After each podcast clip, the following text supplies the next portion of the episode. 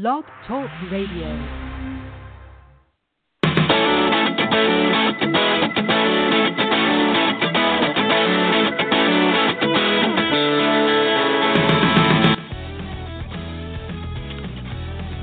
Hello and welcome to the pre-Christmas edition of the Outsports uh, podcast. Jim and Sid in LA, where it was raining overnight, which in LA, Sid, sort of is the equivalent of snow back east. it has sort of a holiday feel when it rains out here. Yeah, well, and it's supposed to be low in the 30s Saturday night, so it it will actually feel a little bit like the holidays, a little bit. And Saturday night is Christmas Eve, and I know it's sort of the same for you, but it's always been for me. Christmas Eve seems like the more of the highlight of the Christmas holiday.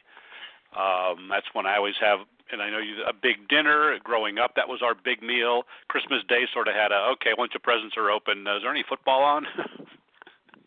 well, uh, for me, the whole season is is is nice. The parties and and and in LA, people leaving town and and and and it being nice and quiet here and just a more relaxed atmosphere. Work slows down a little bit. So you know the the beauty of Christmas isn't Christmas Eve or Christmas Day. It's just the whole month of December. Just is a nice time.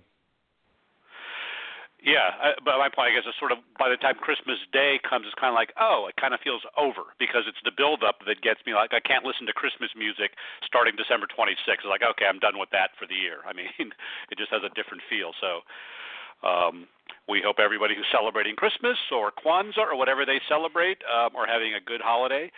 Um, I don't know if we'll be on the air next week. We might, but we're going to use today to talk about a uh, our Outsports kind of a sports year in review, and our guest is going to be on in a couple minutes. Chris Hine, the sports writer for the Chicago Tribune, who really has become one of the the most important mainstream voices um, for LGBT issues. He's openly gay. He came out last year, and after he came out, he's written a lot of stuff on LGBT sports issues. He hasn't simply said that oh, that's all I'm going to talk about. So we want to talk about Chris about some of that.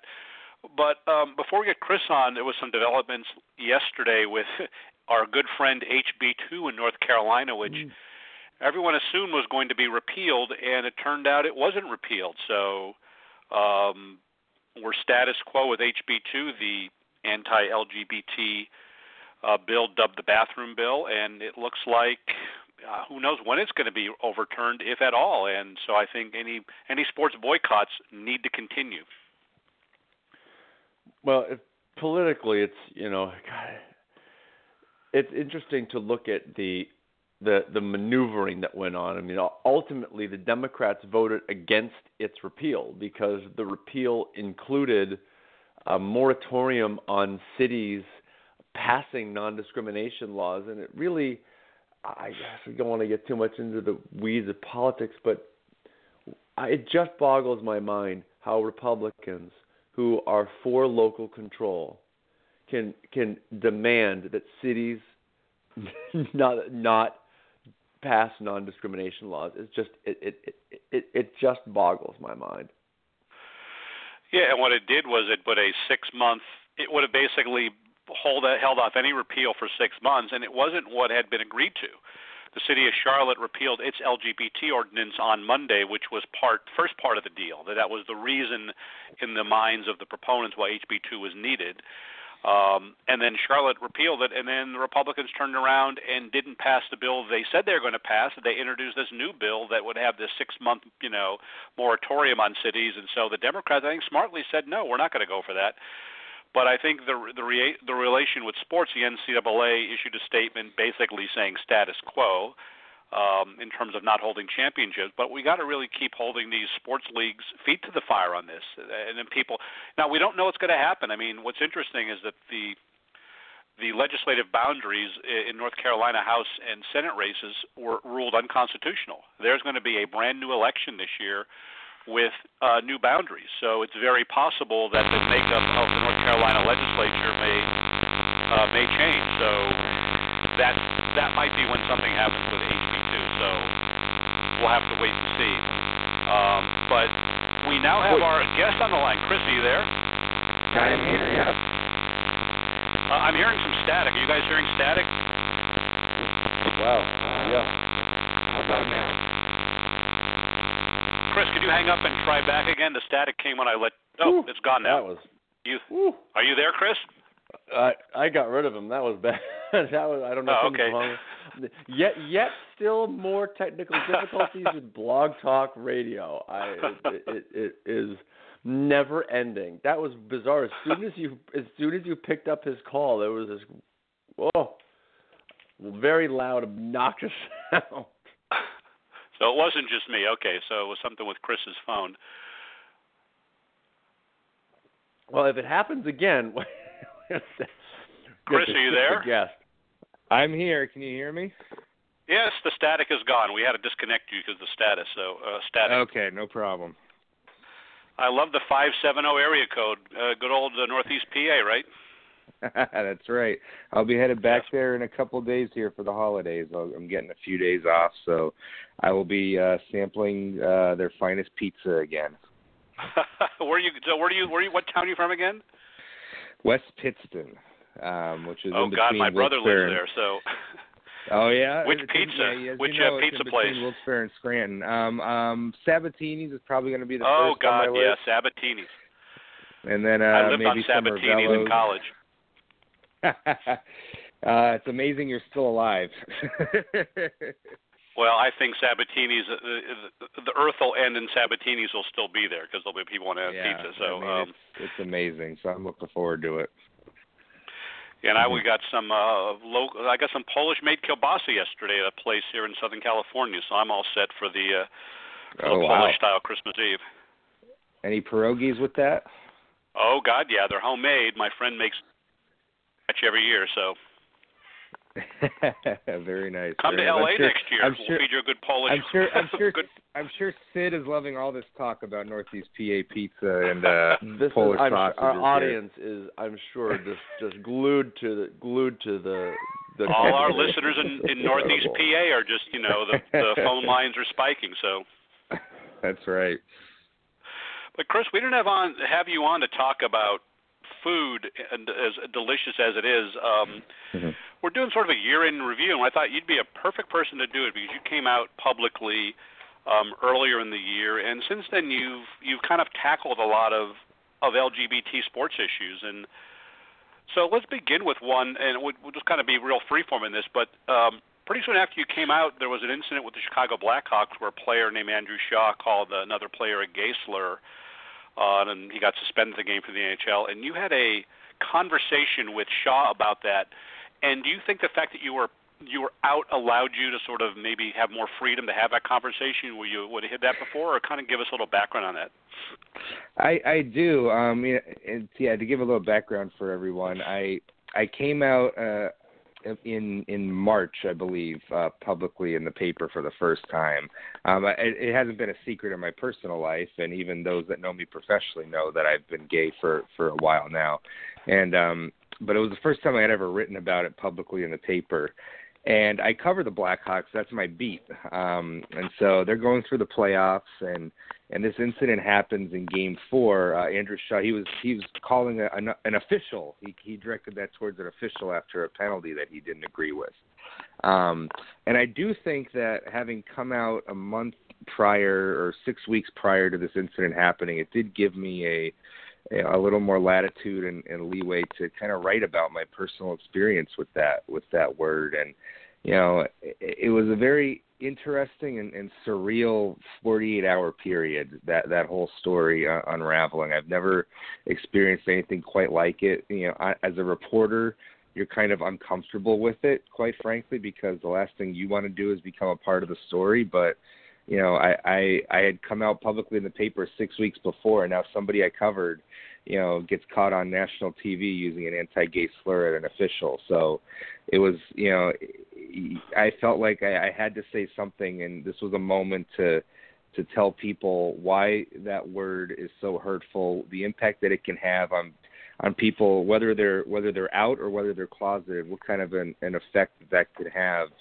Um, even though we we are moving forward as a society, you know that word still carries a, a pretty devastating punch and, and keeps people in the closet and causes a lot of issues. So I felt that that was a moment to to kind of educate people and and explain to them where I'm coming from and where I think a lot of other people are coming from when they hear that word, either growing up or, or now as adults. But what was it like talking to Shaw about it personally? It was uh, it was an an emotional moment. Um, the, the way it happened was the next day they uh before they flew to St. Louis for game 5 of the series, they had a, a press conference at the the airport hangar where they fly out of and Shaw came out, you know, there's all these cameras around. It's a huge story here in Chicago and you know, he gave a, a very tearful uh, apology. He took a couple of questions before a PR representative uh, kind of shut the press conference down um, he wasn't really saying much, um, but more the way he communicated himself and the emotion on his face kind of said everything you needed to see. And then after the, that little press conference was over, one of the PR staff came in and kind of tapped me on the shoulder and said, "Hey, come out to the hallway." And um, that was where he personally apologized to me for using that word. And we had a chat for I'd say about maybe five to ten minutes and I just told him, I said, you know, I said I've had friends that people that are still my friends to this day, some of my very good friends who have used that word before they knew I was gay. I said I don't think they realized what they said when they were saying it and that's kind of what I what I think with you and and I just kind of told him where I was coming from. I said I don't view you any differently today than I did last week or you know before this incident happened. You know, he was always somebody I had a, a good relationship with and somebody who was easily approachable and you know seemed to really enjoy uh, his interactions with the media, which you can't always say about people in this in this business. Um, he, he seems like a genuinely good guy who didn't know what he was saying, and I think now he realizes it. I think it was a big a big teaching moment for him and the rest of the Blackhawks, quite frankly. Um, and I think uh, I think it was uh, out of out of that that terrible incident. I think a lot of good came overall. So, so this was not a case of him being uh, being sorry that he got caught. This, you really think that he was sorry that he used that word in retrospect and didn't understand what it meant to people.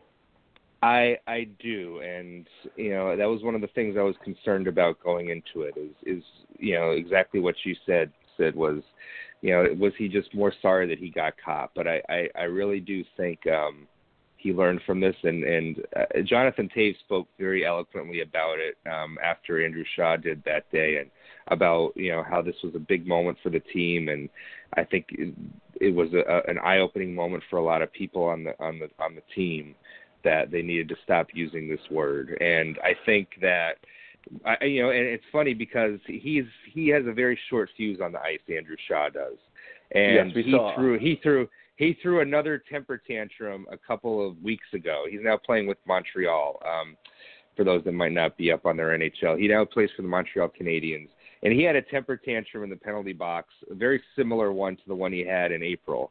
And I was I was watching with great curiosity what exactly he was saying, and I did not see that word come from his lips. Uh, so I think I think there was a little bit of progress made there that he's eliminated that from his uh, from his vernacular. So, but you know, it, it's great that they say, "Oh, this is an educational moment. We've all learned."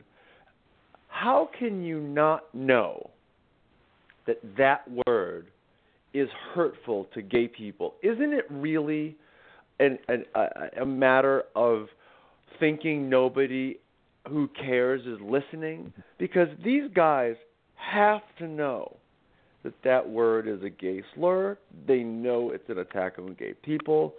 Subconsciously, certainly, they know that it's linking gay people to weakness, and they know that it's it's it's the N word to gay. They know this.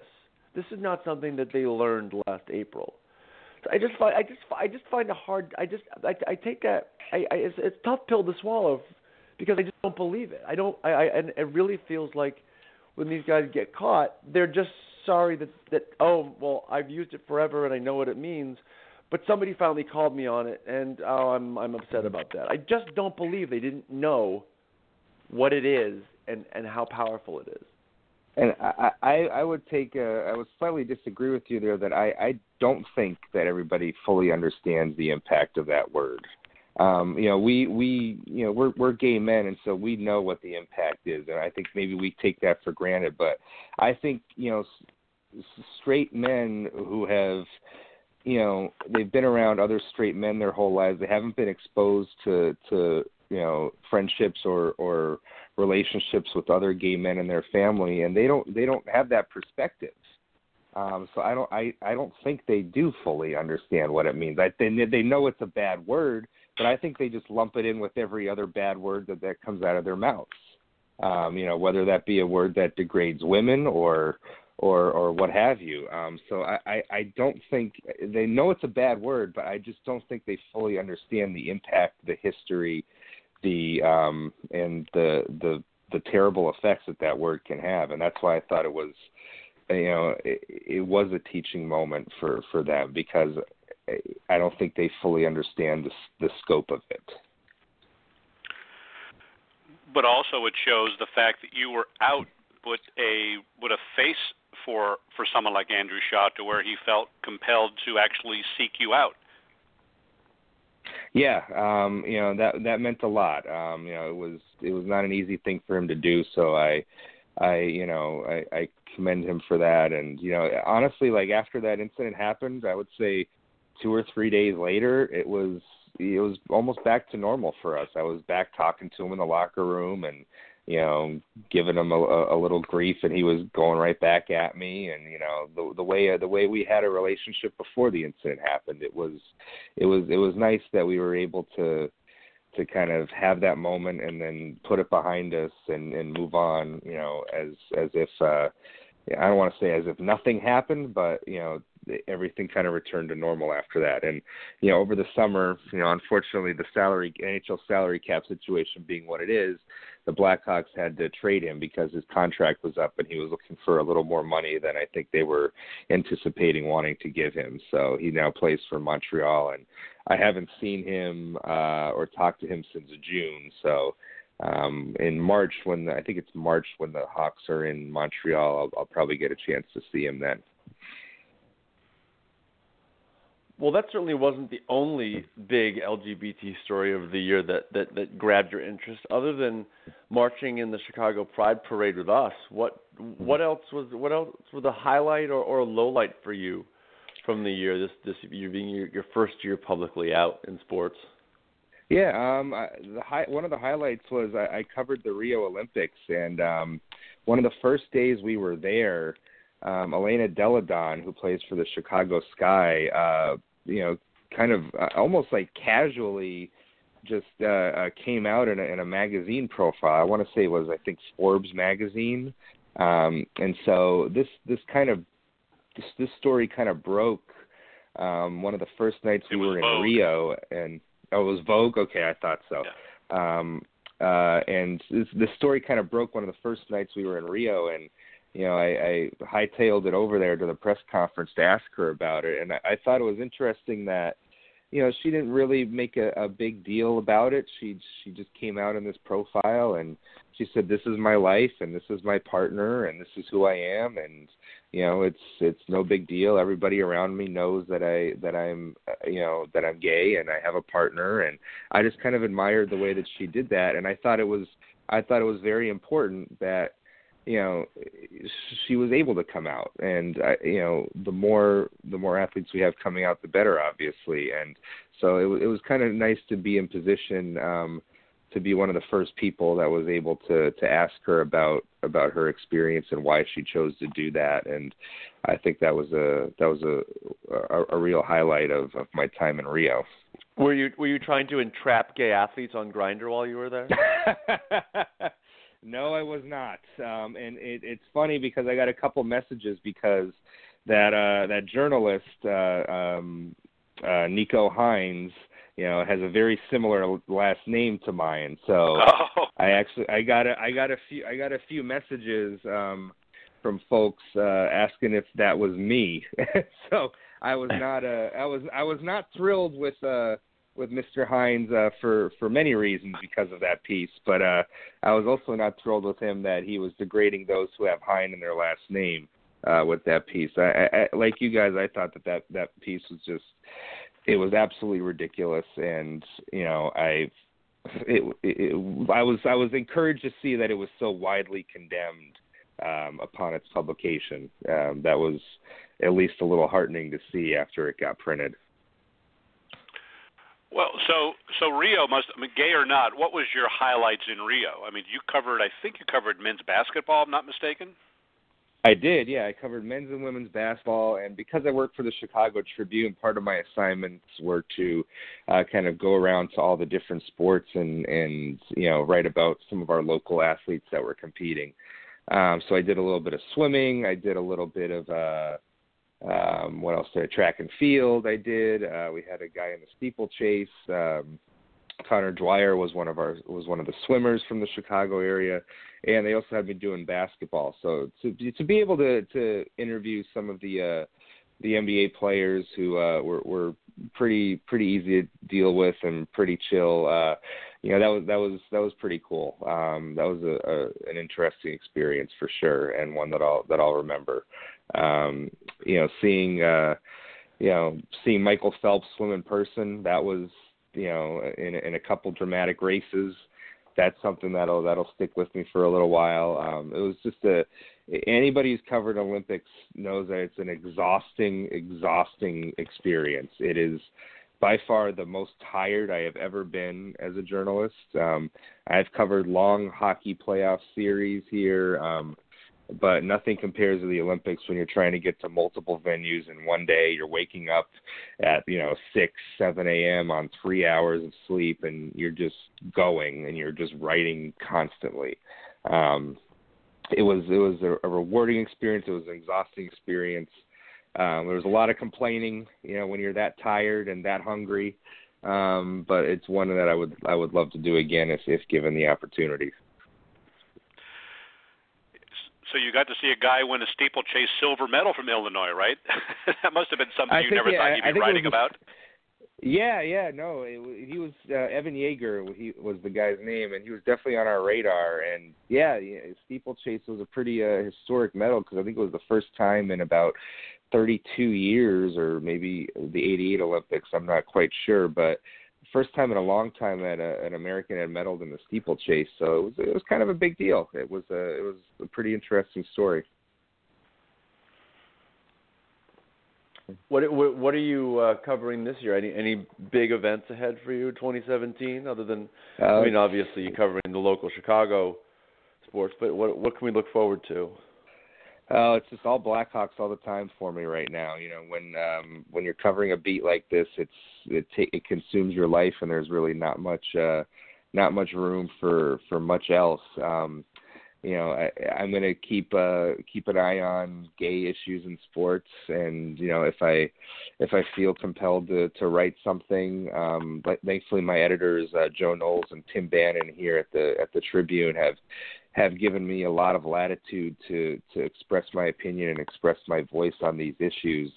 Um, you know, you, you may not get that in every sports department, so I'm I'm very grateful to them that if something were to pop up or you know a story were to develop, um, that they ha- they give me the space and the and frankly they they promote it really well too when I have um, stories like like this or, or, or something to say about gay issues in sports. So I, I'm all I'm all I'm all about the Blackhawks, but if something were to happen with with gay issues in sports, I'll be I'll be there to, to probably say something about it. Well, and I think that's what's been really valuable is that you have you've probably written maybe at least a half dozen different stories that aren't hockey related on LGBT sports issues, and to have that uh, for mainstream journalist is really impressive because a lot of times people almost shy away from that. It's like, well, I'm just a reporter and that's not my beat, but for you, it seems that it's not your beat, but if it's some if it's a story that's important, it, you're going to write about it because you have you have an insight that the straight sports writer would not. Yeah, and and for the first few years of my career, um I'm 30 now, and but back when I was you know 23, 24, 25, kind of just starting out, and and frankly just getting more comfortable with being gay and and letting people know that I that I am gay you know, I I, I just didn't want to really say much about it.